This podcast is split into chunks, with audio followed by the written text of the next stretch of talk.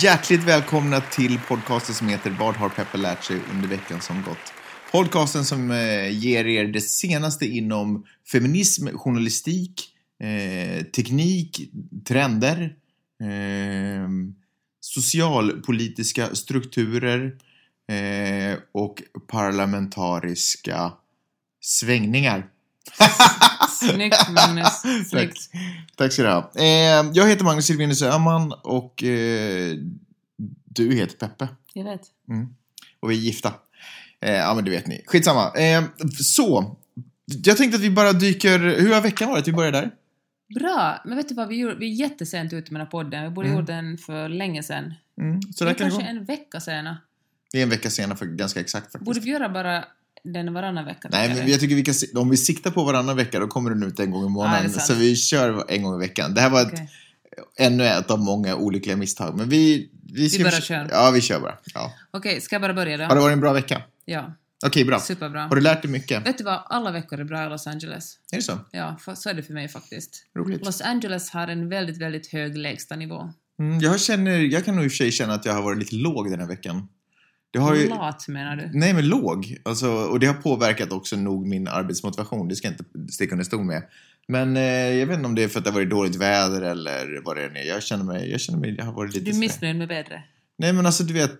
eh, Jag har Det var molnigt en dag och du bara... Det har regnat ganska mycket också. en dag regnade det.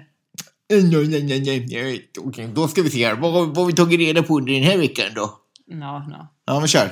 Instagram börjar anställa folk som producerar innehåll. Alltså som tar bilder. Nej, utan som skriver. Okej. Eftersom det är det stora nya nu. Men vänta nu, är det Instagram nu eller är det Facebook då som gör det? Instagram. Okej. Bara för att Facebook, alltså Facebook äger, Äger Instagram. Instagram. Men det här är Instagram. Okej. Men det gör Tumblr, det gör till och med Dropbox också. Mhm. Anställer alla de här journalisterna som har blivit arbetslösa för att det går så dåligt för mediebranschen.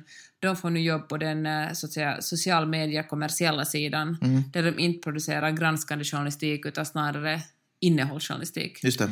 Och det är spännande. Eh, Alltså, du vet för ett fakt att det är det som Instagram kommer göra? De ska blogga för Instagram, de ska inte granska de andra sociala medierna. Just det. Alltså de utger sig inte från att vara liksom ett, en, eh, en, de gör En inte nyhets, de blir inte en nyhetssajt. Nej. Liksom. Och jag tycker det finns jättemånga spännande aspekter här, för på ett sätt så här snabbt tänkte det ju goda nyheter. Man är helt wow, nu, får, nu kan journalisterna betala hyra igen eftersom det finns så många nya instanser som vill anställa människor som har journalistisk erfarenhet, eller erfarenhet av att producera material, eller content, innehåll. Men, men, Men- Förresten, varför säger du att det är journalister? Är det så? Alltså, hur vet du att det är journalister som anställs? Nej, det stod, jag läste det i Columbian Journalist Okej, Review. och då står det att journalister Ja. anställs för att göra content. Men det kanske Okej. det kommer, de kan anställa någon bloggare också, Ja. men de utgavs, de, kanske för den, den journalistiska, ett media jag läste det här i så sa de att det är en god nyhet, journalister. delvis.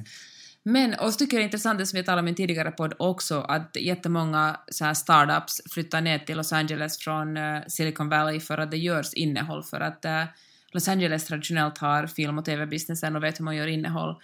Och det är alla, alla liksom startups intresserade nu av. Det räcker inte med tekniken utan man måste också ha content. Mm. Men jag tycker också det är ett supertydligt tecken på att vi lever allt mer i en allt mer kapitalistisk värld, eller en värld där ekonomin verkligen styr allting. För att den granskande makten som då mediehusen tidigare har varit blir allt mindre och mindre, medan sådana som producerar innehåll för kommersiella, men det finns ju kommersiella medier också, men de utger sig åtminstone från att försöka granska makten på, liksom från en obunden vinkel. Men, men att uh, om man jobbar för Instagram så då gör man ju reklam för Instagram eller Tumblr eller Twitter eller vem det nu är man, vilket företag man nu ska jobba för. Mm.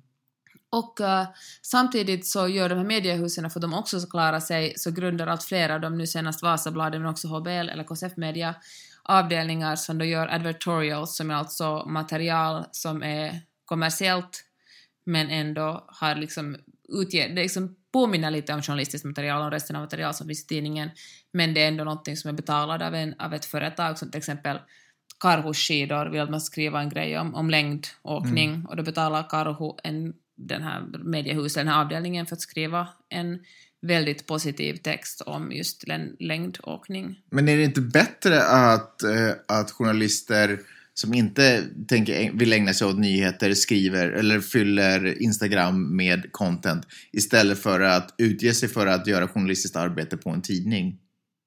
Ja, du menar att det är bättre att de bara går raka vägen till Instagram Ja, för- istället för att det var den här liksom För det- skymning, skymningslandet Precis, mellan... för det är ju ingen som, som funderar på om Instagram, Instagram har ett liksom, ekonomiskt intresse i den här äh, grejen. Men däremot om man sitter som journalist och blir köpt, eh, liksom Mm. har, presenterar köpta åsikter, så då, då kommer man ju dessutom med tyngd för att man har kanske uppbackad av sin tidning, till Mm. exempel HBL. Nå, nu måste man ju påpeka att de här avdelningarna som gör kommersiellt innehåll är hemskt åtskilda från den journalistiska avdelningen. Ja, men vet, alltså också för läsaren. Nej, och jag tror För det är för det är andra är ju skitsamma. för Det är för läsaren det ska vara Ja. åtskilt. Och jag tror att det är ett jättestort problem för att folk vet knappt skillnad på en insändare, en kolumn och ett reportage, en artikel. Eller bloggartikel. Eller en blogg, Eller precis. bloggpost.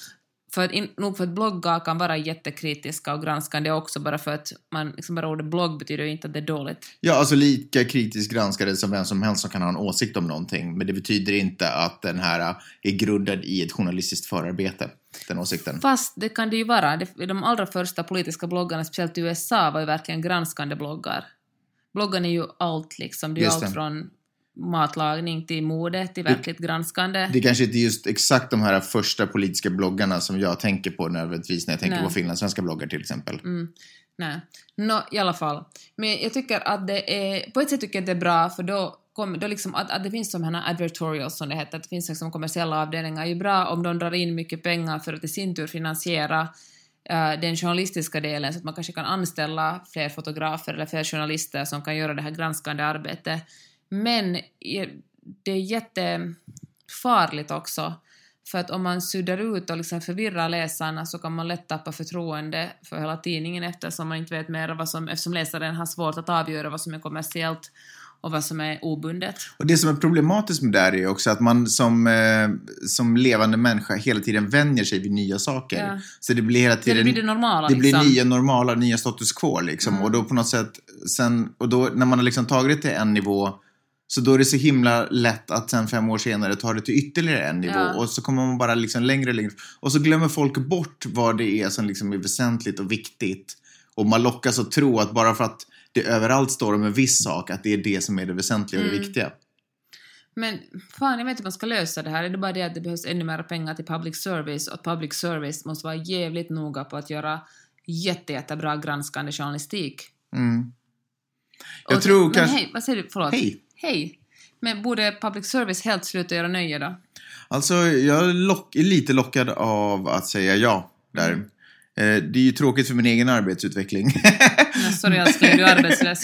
men, eh, men jag kan kanske tycka att borde strama åt det journalistiska för det är på riktigt det enda som skiljer eh, public service. Men, också, men nog i och för sig också underhållning på så sätt. För det, det är ett jätteviktigt uppdrag att värna om minoriteter och på det sättet. Och det kan man ju inte bara göra genom att producera nyheter Mm. liksom. Så, så någon form av underhållning måste ju ändå finnas. Men helt klart kanske fokusera ännu, ännu mer nu på att bara göra, liksom, jag vet inte, höj, höj lönen på de bästa och locka in de bästa journalisterna Mm. i, in i det systemet. Nu tänker jag så här, den enda orsaken till att jag fick min, blev magister från Helsingfors universitet var att jag ville jobba för UM. Mm. För, för staten får, det är jättesvårt att avancera inom, om man vill jobba för staten om man inte har en, en högre högskoleexamen. Vad säger du om att tänk om man ska måste ha en, en, en hög examen för att jobba för Yle? Tänk om Yle skulle bli strängare där? Ja, jag vet inte, är examen nödvändigtvis det som garanterar eh, Nej, Men att åtminstone måste ha journalistik? att- åtminstone att man ska vara tvungen att studera journalistik. Men, och, nej, men alltså, ja, alltså, nej, Det jag... säger du bara för att du inte har det själv. Jag visste det, journalistik. Men jag tror alltså, ja, det kan jag tycka är bra. Eh, men jag skulle inte vilja ta bort liksom, talangers möjlighet att, att arbeta heller. Liksom, det finns ju folk som ändå föds, verkar det som, med en helt klar och tydlig talang. Men, men jag tycker inte att det får, det får inte finnas någon tvekan i någon som arbetar inom det huset vad det är som är deras huvudsakliga arbetsuppgifter. Oavsett vad de har för egna drömmar och mål så är det liksom det är som vad, är, vad är uppgiften då? nej men att, att sprida oköpt information till att serva folket med oköpt information. Eh, oavsett vad ens egna drömmar och mål är. Det är så att man kan ju inte liksom anställa en brandman som egentligen vill börja jobba med dockteater. Det är på något sätt det, Liksom man, man måste veta, sak. man ska veta vad man är. Jo men alltså man får Men om drömma man om vill att bli göra... en nöjesprofil så då kan man ju liksom, då är Yle ett perfekt ställe att börja på.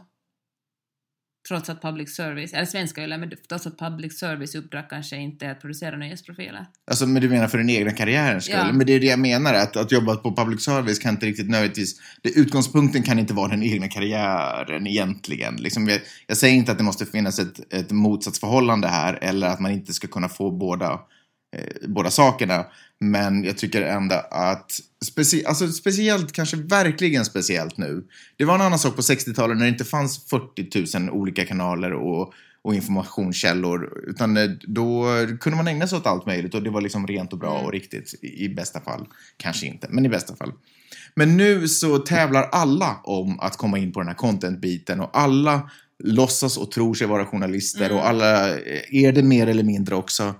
Men, eh, och då är det jätteviktigare att några, all, att det finns en instans som aldrig ruckar på sina regler och aldrig ruckar på sina på, sina, på gränsen till vad som är okej och inte okej utan bara kör helt stenhårt på att vi jobbar efter de här arbetsmetoderna. Det är ganska genomskinligt hur vi arbetar för vi kan stå för alla, alla stegen och så här gör vi. Liksom. Och att man också kanske går ut med det. Jag, jag är ganska övertygad om att det i mångt och mycket går till så redan. Men att man också marknadsför det, att man kommer ut med det. Att det här är det som skiljer det här är det som alltid kommer vara skillnaden mellan Yles nyheter och MTV3s nyheter och Nellonens nyheter och det som skrivs i Ilta Sanomat och det som skrivs i Hufvudstadsbladet och det som skrivs i vilken annan tidning som helst. Det är alltid det som kommer vara skillnaden. Men borde man göra det intressantare och så att säga, nu, ursäkta att säger det här, men sexigare för konsumenten också genom att göra ett jävligt bra mediakritiskt program? Men det här... In, inte, inte att skoja bort det menar jag, men helt Nej. enkelt att lära konsumenterna skillnaden, vad är liksom, varför, varför det är viktigt att det finns oberoende journalistik. Mm, kanske. Och då, Fast menar, jag, då menar jag, inte sådär att haha, kolla på den här töntiga Nej, men för det- meningen, det- utan verkligen diskutera Men jag Det- tycker alltid nämligen att det är just det greppet man alltid tar när man ska försöka göra det Ja, ja. sexigt för konsumenten. Då blir det alltid liksom Raljant. Ja, tjo och tjim. Man Ja. försöker göra en liten halvkopia av någonting som redan existerar och mycket bättre Fast- än den kommersiella världen. Nu- Alltså politism, vet du den här delen av, den här politiska delen av Aftonbladet, de börjar nu en ny podd som handlar just om, om mediekritik. Mm. Sjukt bra. Jättebra. Ja. Eh, Yle gör alltid det. Eller så länge jag har jobbat där så har det ändå alltid pratats om hur många lyssnare och sådär. Och naturligtvis, det är ju intressant för att veta vad man eventuellt skulle kunna förändra i programmet.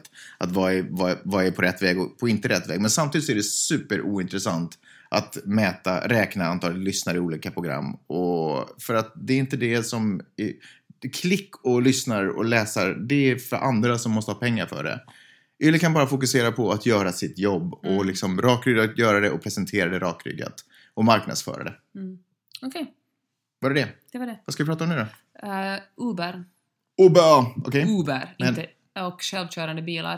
För jag tycker att det är så sjukt spännande att eh, Uber har uh, grundat en, eh, en forskningsanstalt som ska komma fram med självkörande bilar. Mhm. Och det är så intressant för många orsaker. För det första är det ju fatta självkörande bilar, bara det. Mm. Visst är det coolt? Och det finns åtminstone i Kalifornien och ett par andra stater där nu är det tillåtet att köra med självkörande bilar, åtminstone i forskningssyfte. Och jag läste någonstans att Google, som har varit först ut med de här Google Cars, de har kört redan 200 000 miles omkring på vägarna och tränat med sina bilar liksom. Och eh, det som också är intressant att Uber kommer nu konkurrera med Google och Google har investerat 200 miljoner i Uber, eller till och med mer tror jag faktiskt vid det här laget. Så att de, de har jobbat lite, de har liksom varit intresserade av varandra men nu drar Uber ifrån liksom, eller blir en konkurrent till Google. Och eh, de, Uber säger ju själv så här att det här kommer att bli det ännu billigare för konsumenten eftersom nu har de inga löner att betala längre åt någon utan nu är det liksom, det är bara bilar som kör.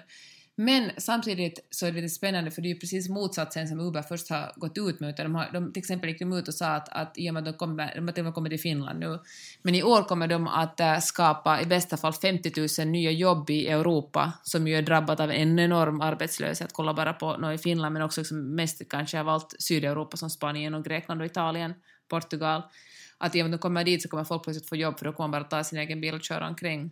Men det är ju egentligen motsatsen de går till nu, de liksom kommer att göra folk arbetslösa i och med att... På med- ganska lång sikt. Okej, en, en, över, liksom, en övergångsperiod. ja. Men äh, jag tycker det är så otroligt spännande för det här betyder ju också att äh, jag skulle säga att om 15-20 år så kommer det säkert vara förbjudet för människor att köra bil.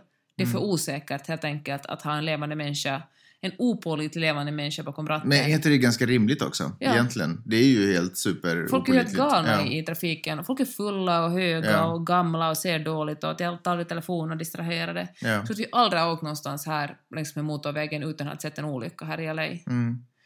Så att äh, det ser bra ut för framtiden. ja.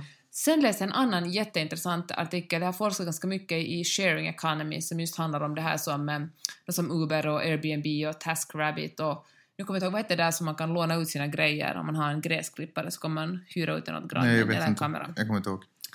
Men, eh, och det kallas det sharing economy och det sägs att det är så himla bra för att folk vill hjälpa varandra och vill låna varandras grejer.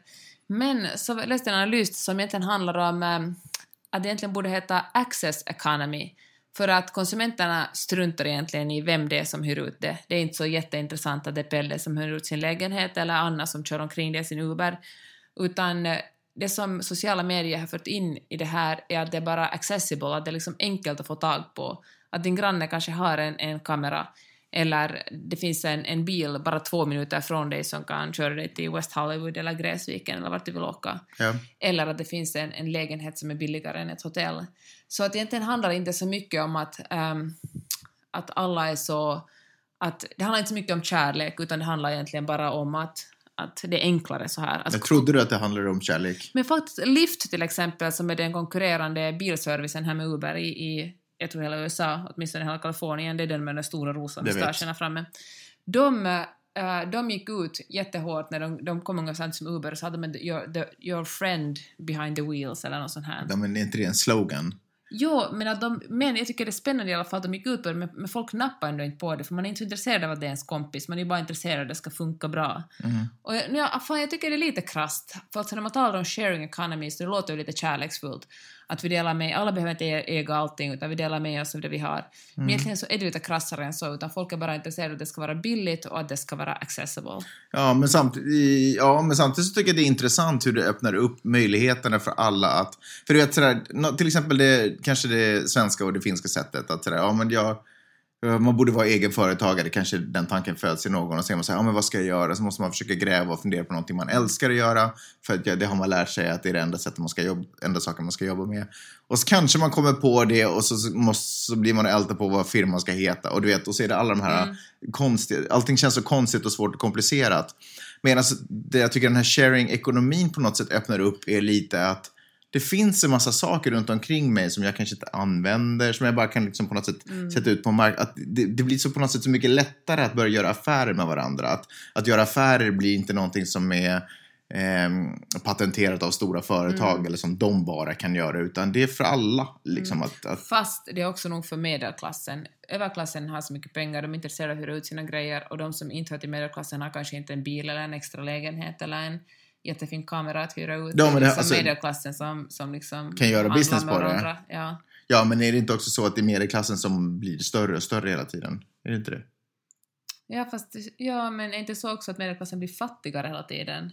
Ja, och då har vi ju ännu mer i behov av att köpa och hyra varandras grejer. Att inte liksom äga varandras grejer. Ja. Ja. Ja, men jag måste tänka att man, alltid med talar om så måste man komma ihåg att man ändå hör till en ganska privilegierad klass, att det gäller inte liksom alla.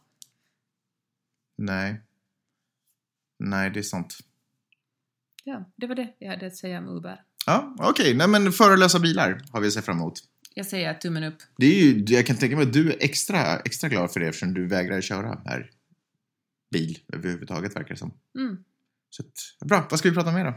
Nu ska vi tala om... eh, Whitewashing. Exakt, vet du vad det är? Eh, vittvätt. Det handlar om det när eh, stora stjärnor... Att, eller man, man, man, att man har eh, människor som inte är vita på, Oprah Winfrey. På pärmen, exakt. Och så gör man henne mycket blekare på, på omslaget i en tidning än vad hon är i verkligheten. Samma sak Beyoncé och nu senast uh, Kerry Washington, hon som spelar huvudrollen i Scandal. Okej. Visste du om att hon har gått på samma klass som Mike, vår kompis Mike? Eh, nej, helt ointressant. Ser du, ser du. Ser du bara? Ja. Nåja, men eh, och då handlar det om det att det finns Alltså vi, vi låtsas att, att det går jättebra för alla människor, att är man tillräckligt duktig som Beyoncé så kan man bli liksom verkligen queen of the world. Men i praktiken finns det en, en jätte stark norm om att ju blekare du är, desto finare är du. Mm. Och eh, då säljer tydligen tidningar bättre ju blekare människor det är på dem. Så därför... Är inte det samma grej i Japan? Och jag tycker, jag tycker att det finns något asiatiskt över det där också. Att eh, få artister och posterboys och postergirls att se lite västerländska ut. Mm, Eh, Det ja, vill säga jag vitt, väst, vitt västerländska. Ja, att vitt är liksom det som räknas. Ja. Då läste jag också nu inför Valentine's Day så, så finns det en massa texter om, om kärlek och supermycket texter om Tinder och, och, och hur folk träffar varandra på nätet. Och eh, då läste jag hur uh, superkonservativa amerikaner fortfarande är att vara ihop med folk som har samma färg som en själv. Mm. Att för, eh, för 30 år sedan var det bara liksom ett tio, ungefär 10 procent som överhuvudtaget kunde tänka sig att vara ihop med någon som inte var, ah, som inte var vit eller, eller speciellt är det vita som är pickiga. Mm. Nu har det liksom vuxit sig lite, jag ska säga, plocka fram Men alltså det går inte att titta på, tänk inte, eller jag tänker på det varenda gång jag ser en film och jag ser någon av, eh, någon av kanske huvudrollsinnehavare eller någon stor birollsinnehavare som är av någon annan hudfärg än vit. Så väntar jag bara på att det ska dyka upp en partner till den personen i samma hudfärg. För man vet att de kommer aldrig, de kommer Nej. aldrig mixa i den filmen. Men varför liksom. är det så? Är det så otroligt provocerande fortfarande? Att om man ser på ytan säger man nej, nej, vi är alla antirasister. Men på ytan så är det så att man ska hålla sig till sin egen fucking ras, eller vad folk använder för Jag tror, jag, jag tror att ehm, eh, liksom rasmixning, hej 30-talet, eh, är, jag tror att det finns en liten grupp som det sticker i ögonen på. Och jag tror att när man till exempel gör Hollywood-produktioner så ska de vara så slätstrukna som möjligt. Eller men du vet, tv-serier för den stora massan. Så man vill undvika de där konflikterna för att om man, man Så tänker... mycket pengar involverade. Ja, och man tänker inte på det om det inte händer och man kan tänka på det om det händer. Så därför tror jag att om man bara undviker det så, så kommer det här tv-serien att flytta på alldeles ypperligt smidigt. Är det av samma orsak det är ungefär bara män som är nominerade till eh, Oscars? Oscars är ju bara om några veckor här. Och det är väl det vitaste Oscarn på 25 år. Mm, jag vet inte. Jag tror inte att det är samma anledning.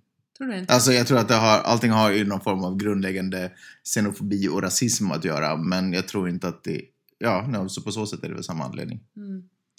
Ja, så vi är egentligen mycket mer rasistiska än vad vi själva går omkring och tror. Jag tror att vi är mycket mer rasistiska, rasistiska än vi själva går omkring och tror. Och jag, jag vet inte om hur pass vetenskaplig den studien är som jag på något sätt snapp, har snappat upp någonstans. Men att, att vi söker oss till, att vi känner trygghet bland människor som ser likadana ut som vi själva. Eh, tror jag är lite av ett faktum. Men sen så tror jag att man kan, man kan, eh, jag tror att man har förmåga att se likhet i människor som inte nödvändigtvis ser exakt likadana ut. Och att man ändå kan se att vi är lika och därför också känna trygghet bland andra människor.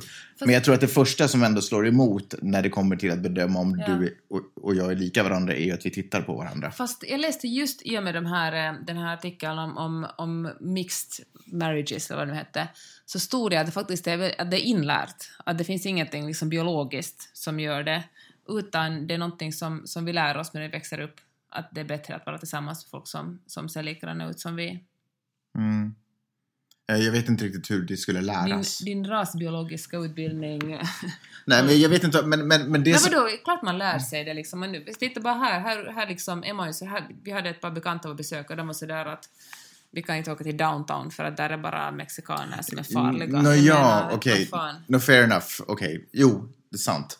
Eh, men, Eller men, vem är det som är skurkar på film liksom? men jag tror ändå att, okej, lärt sig eller inte lärt sig, men jag tror att den lärdomen ändå kanske kommer från inte ett uttalat mål att mitt barn ska lära sig att bara umgås med vita, utan att det Nej. kanske kommer från någon form av väldigt grundläggande pri, primitiv, du vet, saker som händer i huvudet som man Mm. inte har lagt ord på, utan man bara gör instinktivt för att det instinktivt känns rätt. Och där kan jag kanske känna att det är fräckt att bli kallad för rasist för att man reagerar instinktivt på saker och ting. Men jag tycker absolut att det är rasistiskt om man är medveten om den instinkten och, och bara säger att sorry, jag kan inte göra någonting åt det, det är så här jag känner. Det tycker jag är ganska rasistiskt. Om man väljer att liksom särskilja människor, för då gör man ju ett medvetet val. Förstår du vad jag menar? Jag menar, om jag, att, att, för då skulle man kunna säga att jag blev kär i dig för att jag är rasist. Varför kunde inte jag blivit kär i en, en svart tjej istället? För det finns inga svarta tjejer i Finland. Nej men förstår du vad jag Ja, jag menar? fattar. liksom, att det, det kan inte liksom, det kan inte vända, man kan ju vända allting mot varandra. Det, det, liksom, det kan inte vara mitt fel. Men, men däremot om jag på något sätt eh, avfärdar en tjej bara för att hon är svart, då tycker jag liksom att då har man börjat passera gränsen för vad som är rasistiskt. Mm. Ja, fan. Ja. Alltså det är det medvetna valet. Att om jag vet, alltså det som vi har pratat om förut, att det är okej någonstans att ibland göra dumma saker. Men om man sen är medveten om att det är dumt, då är det ju lite ens skyldighet att vända på det. Jag håller helt med dig, men jag tror att det finns en jättestort område av grått däremellan, för det är ju sällan man fattar ett beslut, säger att nu ska jag inte gå fram till den här personen för att den har flera sorts hudfärg, utan det är ju någonting som man gör utan att tänka på det säkert, för att man är så van att bara Ja. hänga med folk av samma... Absolut. Och, och, och, det, och det är ganska okej. Men sen när till... Är det det? Ja, men om, om man inte tänker på det så kan man ju inte liksom, vad ska man göra åt det? Om jag inte tänker på det. Det är ju som att, du vet ibland Men- när, men när jag- ligger och sover och du är arg på mig och så vaknar jag upp av, det har inte hänt på länge, men och så vaknar jag upp av att du är arg och så är jag, så här, men jag, jag är liksom omedveten om situationen, vad ska jag göra? Liksom. Mm. Men, men däremot så tycker jag att när tillfället öppnar sig för att göra det, om man då på något sätt inte... Om man har passerat gränsen för att man vet, då måste man jobba på det också. Då kan man inte bara låta det vara någonting som att, ja ah, men så här är jag, så här är människan till sin natur. Då får man lite jobba på det liksom. Fast min poäng var kanske det att det är inlärt. Jag tror faktiskt, eller enligt den här texten, att det är ganska inlärt det där, att det inte är något biologiskt som gör att vi är jätterädda. Nej, jag vet. Fast om, om man säger att det är, det är sant. Men allting vi gör är ju på ett eller annat sätt inlärt. Mm. Liksom. Det enda som inte är inlärt är hur min stortå ser ut. Eller Liksom hur, hur, men mina fysiska egenskaper är ju Mm. det enda som egentligen inte är inlärt. Det är klart att allting på något sätt är inlärt. Det betyder ju inte att någon har suttit i skola och studerat det här. Eller att någon eh, som har lärt mig det här har haft som, ett, eh, haft som syfte att Nej, lära mig absolut. det här. Det, Så det är bara så samhället ser ut så. ja, men, men, Men det, titta på en Hollywoodfilm så kollar man vem som, är, vem som är de goda, vem är hjältarna, hur ser de ut, hur ser de ut som inte är hjältarna. Absolut. Bara det att det finns, att, för att nu knyta ihop det här med, vi börjar med Kerry Washington, att det finns en framgångsrik TV-serie med en kvinna som inte är vit i Mm. huvudrollen, där hon är hjälten, hon är smartaste. Det är helt unikt. Jag menar, på Ja. 80-talet hade vi bara Bill Cosby, så sen igen visade sig vara en pedofil. Det är sant. Nej, han var kanske inte pedofil, han var bara en våldtäktsman. Ja. Eh, alltså, ja, men det är helt sant. Alltså, jag, tyck, jag tycker att om eh, nu, i den här världen som vi lever i nu, 2015, så om man känner att man är rädd för någon människa beroende på hur den ser ut, då tycker jag att det är ens skyldighet att liksom utmana sin egen Mm. rädsla och börja arbeta på det. För det är ju också, precis som med journalistik och alla, alla andra dumheter vi vänjer oss vid, så kan man ju vänja sig vid nya saker. Man kan umgås med andra människor och då har man helt plötsligt, sen så blir det normalläge och så, så är inte det lika konstigt och, och komplicerat längre. Och Här tycker jag det är extra viktigt att man som journalist funderar på hur man skriver om människor. Jag- Absolut. ett- Jag talade med en, en, gam, en, en av mina gamla professorer från USC och hon, talade, hon sa bara så här att hur man, liksom, hur man framar olika människor, i vilket sammanhang man skriver, på vilket sätt man skriver om dem, har enormt stor skillnad. Och många gör det väldigt o, liksom, antagligen på rutin eller bara liksom omedvetet så liksom lyfter man fram vissa och liksom är extra tydlig med andra sorters människor för de har gjort. Läste du förresten att den här Aidan i, vad heter han, han som, var, han som blev han satt i fängelse i 15 år i Serial-podcasten, Mm. att han har, eh, de, han är nu, han håller på att fundera på om de kan benåda honom. Mhm. På tal om journalistikens makt. Okej, det vet inte jag om det är en bra nyhet eller en dålig nyhet faktiskt. Men det är i alla fall en nyhet. Det är en nyhet, det är helt sant. Okej, sista grejen. Är du med? Vad har vi kvar? Jag ska inte tala riktigt snabbt om uh, reklamerna på Super Bowl. Jaha, okej. Som är... Du- Har du tänkt sluta? Ja, du såg inte Super Bowl. Har, vad, har du, vad har du lärt dig om reklamerna i Super Bowl? Det, de, jag skrev en grej om det faktiskt för eh, en kommunikationsbyrå så jag forskar lite i det. Okej. Och eh, de är, alltså det blir de dyraste reklamerna under hela året. Mhm. Det kostar många, många miljoner per sekund att visa dem. Ja, och så har det Och- varit länge. Och eh, i alla fall, men det som är skillnaden är att nu under de senaste åren så har det blivit ett mer tyngd på feministiska eh, reklamer där, där eh, varumärken går ut. Till exempel fanns det en som, hette, som kom förra året som hette Troll Like a Girl som handlar om att, att vara för flickor och som handlar om liksom att, att ordet att, att vara girl and like a girl är ingenting negativt utan det är nog ganska fint att vara en flicka. Och det är ju ett Var det inte den som du också dissade lite, den reklamen, när vi har pratat om Ja, den? för ett Ja. år sedan. Men poängen är nu, som jag tycker är spännande, att, eh, eller det talar vi säkert också om, den, den eh, hängivna lyssnaren kommer kanske ihåg det här, att hur företag använder feminism som säljargument. Kolla, vi är profeministiska, köp våra grejer. Och nu tycker jag att det är dags att when push comes to show. nu ska de här, nu ska de här företagen gå ut, om, om de på riktigt stöder, vill vara feministiska, visa vad ni går för då. Gör någonting. Sälj inte kvinnorakblad och män liksom herrrakblad i olika förpackningar eller gör liksom inte flickpennor och pojkpennor. Är det inte skillnad på kvinnliga rakblad och man- manliga Nej, rakblad? det är bara vi är lurade. Okej. Gillette har lurat oss. Varför har du en egen då? Den måste ju vara dyrare än vad min är. Ja, kvinn, ja alltid, nästan Så alltid. varför, varför har du köpt en tjej korkat? Jag har aldrig köpt den, det är bara mutpresenter Jaha, från en. ja. Då- jag fick den för att jag nam- namedroppade Gillette under den här podcasten. I alla fall, men nu tycker jag att alla de här som satt jättemycket miljoner på att göra feministiska reklamer sätter nu pengarna på, inte vet jag, på att främja jämställdheten. Okej. Det är mitt budskap. Okej, en liten röst hördes till den stora kooperativen som bara Åh, den där podcasten på svenska tog upp en bra punkt. det ska vi bara jobba på.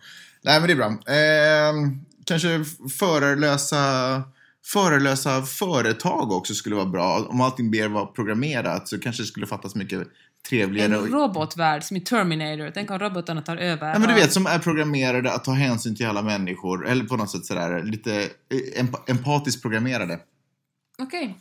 Eh, Men jag antar att eh, företagsamhet och empati inte riktigt går ihop i längden. Eh, Liten fotnot bara, för det verkar som att vi gör skitmycket reklam för Uber. Så jag måste säga en negativ sak och det är att det verkar som att jag hör fler och fler negativa röster inifrån bilarna, inte nödvändigtvis utifrån bilarna, Mm. för det bryr jag mig inte så mycket om. Men inifrån bilarna hör jag fler och fler negativa röster som inte alls är nöjda på samma sätt med företaget. Och kan det vara att företaget har vuxit sig alldeles för stort? Kanske är mer intresserade av den här framtidsvisionen om förarlösa bilar. Alltså jag tror absolut det. Jag menar det enda som är bra med Uber är ju för konsumenten, att Ja. det är billigt. Jag tror inte alls de är goda på något sätt, de är bara ett jävla stort, de är ett men för, gigantiskt men för jag tyckte företag. att för ett år sedan då var det ganska bra stämning i Mm. bilarna men den tycker jag lite har eh, där känner jag att den håller på att Men försvinna. kanske det var dåligt redan då, men folk är så rädda för att få dåligt med stjärnor så de liksom fejkar att de är glada och nöjda. Mm. Men varför, men nu orkar de inte längre. Nej. Nu bara skiter de i det. Ja.